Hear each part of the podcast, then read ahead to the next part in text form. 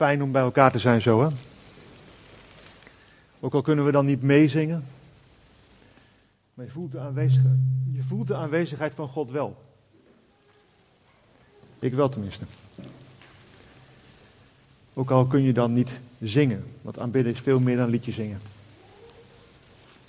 En dat is eigenlijk ook wel een beetje waar de preek vandaag over gaat. En jullie hebben natuurlijk al lang gezien dat de titel van de preek is: We zijn ambassadeurs van het Koninkrijk van God. Ik vind het een eer dat ik hier nu mag staan. Want het is voor het eerst dat ik hier in Leef mag preken. Dan gelijk ook voor de eerste livestreamdienst. En denk, wie ben ik hè? Ik ben maar een handschoen die, uh, die God mag vullen. Maar wij zijn ambassadeurs van het Koninkrijk van God. Maar dan heb ik, heb ik nagedacht, wat is eigenlijk een ambassadeur? Want die kan wel roepen, we zijn ambassadeurs van het Koninkrijk van God. Maar wat is dan een ambassadeur? Nou, een ambassadeur is een persoon die de regering van zijn eigen land vertegenwoordigt bij een regering van een ander land. Of bij een internationale organisatie zoals de NAVO of de VN. En formeel vertegenwoordigt zo'n ambassadeur dan de koning van zijn land, of het staatshoofd. Ja, als je die rol hebt, is het natuurlijk wel heel belangrijk dat je ook weet wat jouw regering, wat jouw staatshoofd wil. En dat je de beleidsstukken kent. want dan, als je de beleidsstukken kent, dan weet je eh, wat de regering wil en hoe je daarop moet reageren, hoe je daarop moet handelen. Maar vraag je aan jullie, gaat het dan om alle beleidsstukken of alleen maar om de meest populaire dingen. Het gaat natuurlijk om alle stukken. Zeker de stukken die van belang zijn in het land waar hij is en in zijn algemeenheid voor de buitenlandse politiek. Maar eigenlijk alle stukken.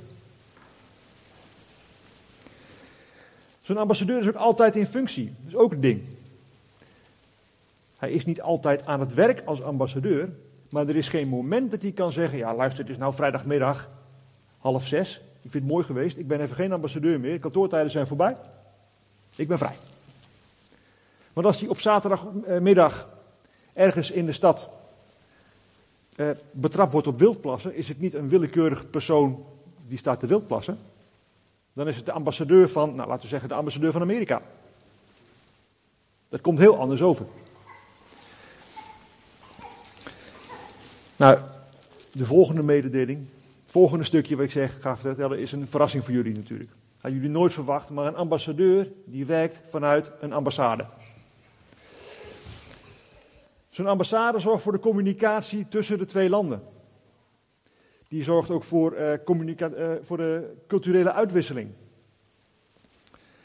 En uh, er is ook een aanspreekpunt voor bewoners voor de, voor de eh, landgenoten van de ambassadeur. Dus de Amerikaanse ambassade is een aanspreekpunt voor alle Amerikanen in Nederland. Heb ik gekeken, waarvoor zou je dan naar een ambassade toe gaan? Nou, het meest makkelijk is dan niet de ambassade van Amerika op te gaan zoeken. Maar gewoon te gaan kijken, wat zegt de Nederlandse regering daarover? En Nederland zegt dat, een, uh, dat je voor een heel aantal dingen hulp kunt krijgen bij een ambassade. Bijvoorbeeld bij vermissing van uh, vrienden of familie in het buitenland. Of bij arrestatie in het buitenland. Bij het overlijden van een reisgenoot. Bij uh, opname in een buitenlands ziekenhuis. Bij verlies van je paspoort of zo, dan kun je ook een noodpaspoort aanvragen. En bij diefstal in het buitenland, als jij bestolen bent. Als jij in Spanje bent en jou, er wordt iets van jou gestolen, dan kun je naar de Nederlandse ambassade in Spanje en kun je dan daar ook melding maken dat je bestolen bent. Ik zou ook wel even naar de politie gaan. Er stond ook heel specifiek bij dat een ambassade geen geld geeft en geen geld uitleent als jij geldproblemen hebt. Dat doen ze niet. Maar goed, dat, dat gaat allemaal over waarvoor kan een Nederlands inwoner, een Nederlandse uh, burger, Nederlands staatsburger, waarvoor kan die terecht bij de Nederlandse ambassade. Maar het is jullie ongetwijfeld opgevallen dat er eh, in deze wereld verreweg de meeste mensen geen Nederlander zijn. En die kunnen ook terecht bij een Nederlandse ambassade. Als ze namelijk bij het Koninkrijk der Nederlanden willen horen. Dan gaan ze naar zo'n ambassade toe, tenminste dat kan die doen. En dan kun je daar een verzoek indienen om deel te, gaan, te mogen gaan uitmaken van het Koninkrijk der Nederlanden. Nou, nou zit zo'n ambassadeur natuurlijk niet de hele dag een beetje op kantoor te wachten tot de mensen met problemen bij hem komen. Of dat de mensen zeggen, ik wil wel Nederlander worden. Nee, zo'n ambassadeur die vertegenwoordigt het uh, staatshoofd bij de regering van een ander land. En dus moet hij zeker contact hebben met die andere regering. Hij doet dat, het vertegenwoordigen van zijn land, door de belangen van zijn eigen land te behartigen bij dat andere land. Hij kijkt naar besluiten die er genomen worden in dat andere land. En in hoeverre die besluiten van invloed zijn op de belangen van zijn eigen land. Een heel simpel voorbeeldje. Als we in Nederland besluiten dat we vanaf nu geen Amerikaanse producten meer gaan verkopen in Nederland, dan kun je er eh, heel zeker van zijn dat een Amerikaanse ambassadeur problemen gaat aanmaken. Dat hij gaat roepen van dat kan niet, hier vind ik wat van. Die gaat bezwaar maken. En die gaat proberen om dat dan weer aan te passen. Op die manier oefent zo'n ambassadeur invloed uit op de samenleving van zijn gastland. Nou, mag zo'n ambassadeur, als hij naar zo'n gastland toe gaat, als hij uitgezonden wordt als ambassadeur, mag ook zijn gezin meenemen. Dat is wel fijn, want meestal duurt het een paar jaar dat hij daar werkt. En dan is het fijn dat je zeg maar je gezin bij je hebt. Hè? Maar ja, daar waar de ambassadeur altijd in functie is, geldt dat in zekere zin natuurlijk ook voor het gezin. want als, als niet de ambassadeur zelf is, maar zijn zoon die betrapt wordt op wildplassen, dan is het nog steeds de zoon van de Amerikaanse ambassadeur. Nou, zo'n ambassadeur wordt ook betaald natuurlijk, die krijgt gewoon salaris. Maar hij krijgt ook een ambtswoning ter beschikking. En dat is niet een fletje drieoogachtig in de Bijlmer. Die krijgt een mooie, nette woning ter beschikking, waar zijn land kan laten zien. Zo gaan wij om met onze mensen die ons vertegenwoordigen. Er wordt op heel veel vlakken voor zo'n ambassadeur gezorgd. En heel veel vlakken wordt ervoor gezorgd zodat hij zijn werk kan doen zonder dat hij zich druk hoeft te maken over de praktische dingen van het leven. Dat is best wel prettig, denk ik dan. Als je je daar in elk geval geen zorgen over hoeft te maken. Maar voorwaarde is natuurlijk wel dat hij zijn land goed vertegenwoordigt. Doet hij dat niet, dan wordt hij ook gewoon weer teruggeroepen. Maar heel belangrijk voor zo'n ambassadeur om te weten, om zich te bewust te zijn van een heel aantal zaken. Hè. Bijvoorbeeld dat hij het staatshoofd van zijn eigen regering vertegenwoordigt in het gastland. Dat legt toch wel wat druk op je. Ook dat hij altijd in functie is. Hij of zij en het gezin. Dat zo'n ambassadeur goed moet weten wat zijn regering wil. Dat hij daarom geregeld contact heeft met zijn regering. Dat hij de beleidsstukken kent. Dat hij ook doet wat de regering van hem vraagt. Of hem dat nou uitkomt of niet. En ook dat hij de cultuur van zijn eigen land laat zien in het buitenland. Hij moet er ook klaar voor zijn om een staatshoofd te ontmoeten. Heel simpel, voordat hij als ambassadeur eh, wordt uitgezonden, komt hij bij zijn eigen staatshoofd langs. En die vertelt hem wat dingen over wat dat staatshoofd van je verwacht. Maar als hij dan in dat gastland aankomt, dan moet hij, zoals dat dan heet, zijn geloofsbrieven aanbieden aan het staatshoofd van dat land. Ja, die ambassadeur van Amerika maar weer, als die naar Nederland komt voor het eerst, dan komt hij zijn geloofsbrieven aanbieden aan de koning. Nou, die geloofsbrieven, dat zijn eigenlijk niks anders, niks anders dan een paar documenten waarin staat dat de president van Amerika het goed vindt dat deze persoon hem vertegenwoordigt in de regering. Heel simpel gesteld is dat ongeveer wat de geloofsbrieven inhouden. Maar goed, jullie waren hier niet gekomen voor een lesje maatschappijleer. En hoe zit dat nou eigenlijk met ambassadeurs? Ik heb al gezegd, wij zijn ambassadeurs van het Koninkrijk van God. Maar wie vertegenwoordigen wij dan? Wij vertegenwoordigen God. Zo simpel is het, hè? En tegelijkertijd, die druk ligt dus op ons. Wij vertegenwoordigen God. Wat denk je? Zou het belangrijk zijn dat wij weten wat God wil? Dat we zijn beleidstukken kennen? Die beleidstukken zijn de Bijbel. En gaat het dan om alleen de meest populaire stukken? Het kerstverhaal, um, de kinderen hier, hè? Daniel in de leeuwenkuil, dat is een stoer. Het paasverhaal. Of gaat het om alles wat er in de Bijbel staat? Nou, gelukkig staat ook dat in de Bijbel. In 2 eh, Timotheus 3, vers 16 staat: Alles in de Bijbel is door God geïnspireerd en is nuttig voor ons om ons de waarheid te leren en ons te wijzen op wat er aan ons leven en geloof nog mankeert. Het zet ons en ons leven op orde en helpt ons om in te zien wat juist en goed is. Alles. Maar heeft Jezus ook gezegd dat het heel belangrijk is dat we een goede relatie met God hebben.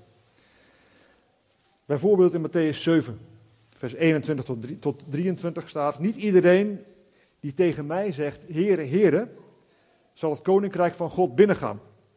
Alleen die mensen die mijn hemelse vader willen gehoorzamen, die mogen binnenkomen. Op de laatste dag zullen heel veel mensen tegen mij zeggen: Heer, Heer, we hebben toch in uw naam geprofiteerd en in uw naam duivelse geesten uit mensen weggejaagd en in uw naam allerlei wonderen gedaan. En dan zal ik openlijk tegen hen zeggen: Ik heb jullie nooit gekend. Ga weg. Jullie wilden mij nooit gehoorzamen. Je zou kunnen zeggen, jullie deden alleen maar wat je zelf wilde. Nou, dat is wat, hè? we moeten dus doen wat God wil. Wat God van ons vraagt. Maar wat vraagt hij dan van ons? Nou, gelukkig hebben we daar weer die beleidsstukken voor. De Bijbel. En dan lezen we bijvoorbeeld in Matthäus 9, vers 10 tot 13. Op een keer zat Jezus met zijn leerlingen bij Matthäus te eten. En Matthäus was een, uh, een belastingontvanger dan moet je weten, belastingontvangers waren in die tijd, dat waren Joden in Israël. Maar die werkten voor de Romeinen. Die moesten belasting af, uh, van, van hun landgenoten en het afstaan aan de Romeinen. Dat maakt je al niet heel populair. Je werkt samen met de Romeinen en het geld wat wij aan jou geven, betaal jij weer aan die Romeinen. En daar komt dan nog wat bij op, dat ze zelf mochten weten hoeveel belasting ze vroegen zolang ze maar een bepaald bedrag afstaan aan de Romeinse regering. Dus wat deden die belastingontvangers? Die gooiden er nog een schepje bij bovenop. Die vroegen misschien wel twee keer zoveel dan ze, dan ze moesten vragen. Zodat ze daar zelf rijk van konden worden. Nou, daar word je ook niet heel populair van. En die eh, belastingontvangers werden dus gezien als slechte mensen. Nou, Jezus zat dus bij Matthäus, een belastingontvanger. Die zat daar te eten met zijn leerlingen. En er waren ook heel veel andere belastingopvangers en andere slechte mensen die waren uitgenodigd om mee te eten. de fariseeërs die zagen dat en die vonden daar wat van. En die zeiden tegen de leerlingen, waarom eet jullie meester met belastingopvangers en andere slechte mensen? Nou, Jezus hoorde dat en uh, die, die zei tegen hen, gezonde mensen, die hebben geen dokter nodig. Maar zieke mensen wel. Ga maar weg en probeer te bedenken wat in de boeken bedoeld wordt met het gaat mij niet om jullie offers, maar ik wil vriendelijkheid en goedheid bij jullie zien. Ik ben niet gekomen om uh, goede mensen te roepen, maar om slechte mensen te vertellen dat ze weer moeten gaan leven zoals God het wil. Vriendelijkheid en goedheid dus. Dat is wat er gevraagd wordt. Dat moeten we laten zien. En wat later, als ze vlak voor de kruisiging zijn, vlak voordat Jezus uh, met zijn discipelen naar Gethsemane gaat. Dan is Judas is net vertrokken om uh, contact te leggen met de Romeinen, zodat hij gearresteerd zou kunnen worden. En toen zei Jezus, nu zullen jullie zien hoe machtig de mensenzoon is. De mensenzoon is Jezus zelf. Hè? En daaraan zal ook te zien zijn hoe machtig God is. God zal hem eren en hij zal hem in zichzelf eren. Kinderen, ik ben nog maar heel even bij jullie en jullie zullen mij zoeken. Maar, zoals ik al tegen de Joden gezegd heb, zeg ik ook niet tegen jullie. Waar ik heen ga, kunnen jullie niet komen. Dat zeg ik nu ook tegen jullie. Ik geef jullie een nieuwe wet. Houd net zoveel van elkaar als ik van jullie. Als jullie veel van elkaar houden, zal iedereen kunnen zien dat jullie mijn leerlingen zijn. Nou, het is heel bijzonder. Het Grieks kent vier verschillende woorden voor liefde. En Jezus heeft het hier over liefde. Maar hier wordt het woord agape gebruikt. Nou, agape is een vorm van liefde die eh, zich richt op de behoeften van de ander. Die zoekt wat het beste voor de ander is. En dat die ander is dan vrij om daarmee te doen wat hij wil. Om die liefde te beantwoorden of niet. Je zou kunnen zeggen, onvoorwaardelijke liefde. En dat is wat Jezus zegt, dat wij moeten voelen voor elkaar. Onvoorwaardelijke liefde. Heftig, want dat kunnen we niet zelf. Er is altijd wel iets van een voorwaarde. Jij houdt van mij en dus hou ik van jou. Jij bent lief voor mij, dus ben ik lief voor jou. Jij bent aardig voor mij, dus ben ik aardig voor jou. Ik ben aardig voor jou.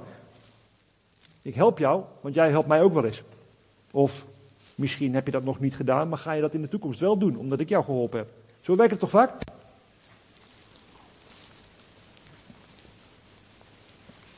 Maar die agape-liefde stelt geen voorwaarden. Maar hoe geef je daar dan invulling aan? Als we dan gaan kijken naar, we zijn hier op slotverrekening kerk, hoe ging dat bij de eerste kerk? Dan kom je uiteindelijk terecht bij Handelingen 2. Daar stond, ontstond de eerste kerk. De Heilige Geest was net uitgestort. Petrus heeft een dijk van een preek gegeven waarbij 3000 mensen tot geloof gaan komen, gekomen zijn. En dan moet je daar wat mee. Hè? Dan ontstaat daar dus die kerk. De mensen die in Jezus gingen geloven, die kwamen bij elkaar. En ze deelden alles wat ze hadden met elkaar. Steeds weer waren de mensen die uh, vee of spullen die ze hadden verkochten. En dan het geld uitdeelden aan de armen. Elke dag waren ze eensgezind bij elkaar. En uh, in de tempel. En ze aten ook samen eensgezind de maaltijden bij elkaar thuis. Ze prezen God. En uh, iedereen had respect voor ze. En de Heer maakte de groep van mensen die gered werden elke dag groter. We zien dus dat daar voor elkaar gezorgd werd en wat God daarvan vindt. Want als er steeds meer mensen tot geloof komen, dan vindt, dat, vindt God dat blijkbaar een heel goed idee. Want dan zegent hij dat op die manier. Ook in Matthäus 25, dat is dan weer wat eerder, heeft Jezus daar wat over gezegd. Dan heeft hij het over het einde van de tijd. En dan zegt hij, dan zal de koning tegen de mensen rechts van hem zeggen, kom, mijn vader wil goed voor jullie zijn. Hij geeft jullie het koninkrijk dat ik al voor jullie heb klaargemaakt, nog voordat de aarde bestond. Want toen ik honger had, hebben jullie mij te eten gegeven. Toen ik dorst had, hebben jullie mij te drinken gegeven. Toen ik een vreemdeling was, hebben jullie mij in huis genomen. Toen ik geen kleren had, hebben jullie mij kleren gegeven. Toen ik ziek was, hebben jullie mij opgezocht. Toen ik in de gevangenis zat, hebben jullie mij bezocht. En dan zullen ze hem antwoorden, maar heer, wanneer had u dan honger en hebben wij u te eten gegeven? Wanneer had u dorst en hebben we u te drinken gegeven? Wanneer was u een vreemdeling en hebben we u in huis genomen? Wanneer had u geen kleren en hebben wij u kleren gegeven? Wanneer was u ziek of in de gevangenis en hebben u bezocht? En de koning zal zeggen, luister goed, ik zeg jullie, toen jullie die dingen voor een van mijn minst belangrijke broeders of zusters deden, hebben jullie ze ook voor mij gedaan.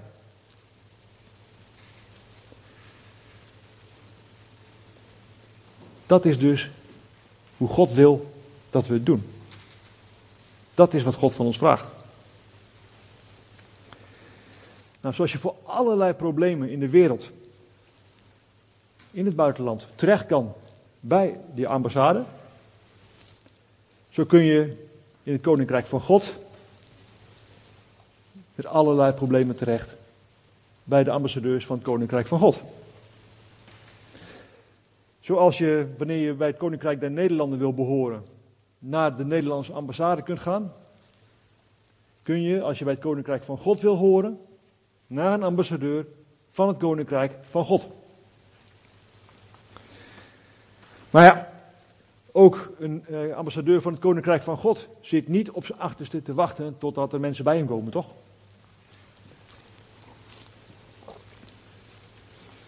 Nee, wij vertegenwoordigen God. En dat betekent dat wij de belangen van God moeten behartigen in deze wereld, in deze samenleving. Door bijvoorbeeld in onze omgeving eh, steeds te laten te wijzen op de liefde van God voor mensen. En door bijvoorbeeld waar nodig bezwaar te maken tegen besluiten die eh, ingaan tegen de wil van God. Besluiten die genomen worden door het gastland. Want uiteindelijk zijn wij hemelburgers. Wij horen hier niet. Dit is maar een gastland voor ons. Wij hebben een paspoort in de hemel. Bovendien heeft ons staatshoofd, God, ons gevraagd om ervoor te zorgen dat er zoveel mogelijk mensen bij het koninkrijk van God willen horen. Ja, dat betekent dat wij dus reclame moeten maken voor het koninkrijk van God. Want als je in een hoekje stil gaat zitten wezen, dan gebeurt er niks. Maar hoe doe je dat? Nou, je kan natuurlijk de straat op. Om mensen te vertellen over het koninkrijk van God. Maar je kan ook laten zien wat uh, God in jouw leven gedaan heeft. Hoe dankbaar jij bent voor wat God gedaan heeft. Door de liefde van God te uiten ook naar andere mensen. Ook door ze te helpen bijvoorbeeld. En ook door te laten zien dat de cultuur van Gods koninkrijk zo heel anders is. En veel beter dan de cultuur van de wereld. Een cultuur van agape-liefde in plaats van voorwaardelijke liefde. Hè? Vriendelijkheid en goedheid in plaats van boosheid, rellen. Een cultuur van vertrouwen op God in plaats van uh, wantrouwen, angst. We hebben gezien in Handelingen 2 dat dat een heel groot effect heeft. Dagelijks kwamen de nieuwe gelovigen bij. God zorgt ook voor zijn ambassadeurs. Op voorwaarde, zodat wij ons werk goed kunnen doen.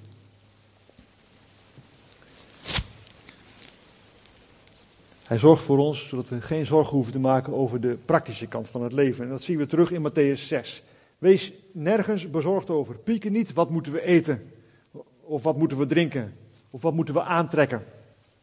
De mensen van andere volken doen dat wel, maar jullie hemelse vader weet dat jullie dat nodig hebben. Geef het koninkrijk van God en het doen van Gods wil de eerste plaats in jullie leven. Dan zal Hij jullie al deze dingen geven. Maak je dus geen zorgen over de volgende dag, want de volgende dag zal weer zijn eigen zorgen met zich meebrengen. Elke dag heeft genoeg aan zijn eigen problemen. Nou, dat herkennen we denk ik wel. Laatste puntje wat ik wil maken is wanneer een land, wanneer twee landen, de relaties tussen die twee landen verslechteren, of wanneer een land iets doet wat het andere land echt niet vindt kunnen, dan is het mogelijk dat de regering van dat andere land zegt: we trekken onze ambassadeur terug. En dat is een heel duidelijk signaal. Wij zijn het hier heel erg niet mee eens. Zo erg dat wij onze politieke banden verbreken. Vaak betekent dat ook oorlog. Zit daar een link in naar ons? Ja. Er komt een moment dat wij als ambassadeurs van God teruggeroepen worden naar God. Maar dat is iets voor een andere keer. Het is heel belangrijk dat wij eh, ons ervan bewust zijn dat wij God vertegenwoordigen hier op aarde. Dat we in de gaten houden dat we altijd in functie zijn. Dat we goed moeten weten ook wat God wil. Dat we daarom geregeld bidden en de beleidstukken, de Bijbel lezen. Alles. Ook die geslachtsregisters, ook de offers. En de andere weinig populaire dingen. dat we eh, doen wat God van ons vraagt. Ook als het ons niet uitkomt. Dat is nog wel eens lastig, dat merk ik zelf ook hoor. Dat we Gods agape-liefde laten zien aan de mensen om ons heen. En dat we er klaar voor zijn om God in elk geval van aangezicht tot aangezicht te ontmoeten. Oké. Ik wil het hierbij afsluiten. Misschien, misschien denk je nu, hmm, ik hoor eigenlijk nog helemaal niet bij dat koninkrijk van God, maar dat wil ik wel. Dat kan. Misschien denk je, ja, ik hoor er wel bij, maar ik heb de laatste tijd niet heel erg goed mijn best gedaan als ambassadeur van God. Ik heb dat een beetje laten liggen. Ik moet mezelf opnieuw toewijden aan God. Dan wil ik je uitnodigen om, als je hier in de zaal zit, zometeen, als de livestream stopt is, naar het kruis te komen. En als je thuis zit, dan wil ik je uitnodigen om vooral niet te wachten. Ga nu op je knieën. Ga naar God toe. En leg daarna contact met de gemeente, zodat we je verder kunnen helpen. Ik wil jullie danken voor het meekijken via de livestream. Of misschien straks op een later tijdstip als deze video niet meer live is. Dank jullie wel voor jullie aandacht. Als je deze gemeente wil ondersteunen, financieel, dan komt er zometeen, hij staat er al, een QR-code in beeld. Ja, ik zie dat vanaf hier niet. Er staat een QR-code in beeld. Dan kun je nu je financiële bijdrage leveren. Dank jullie wel. En God zegene jullie.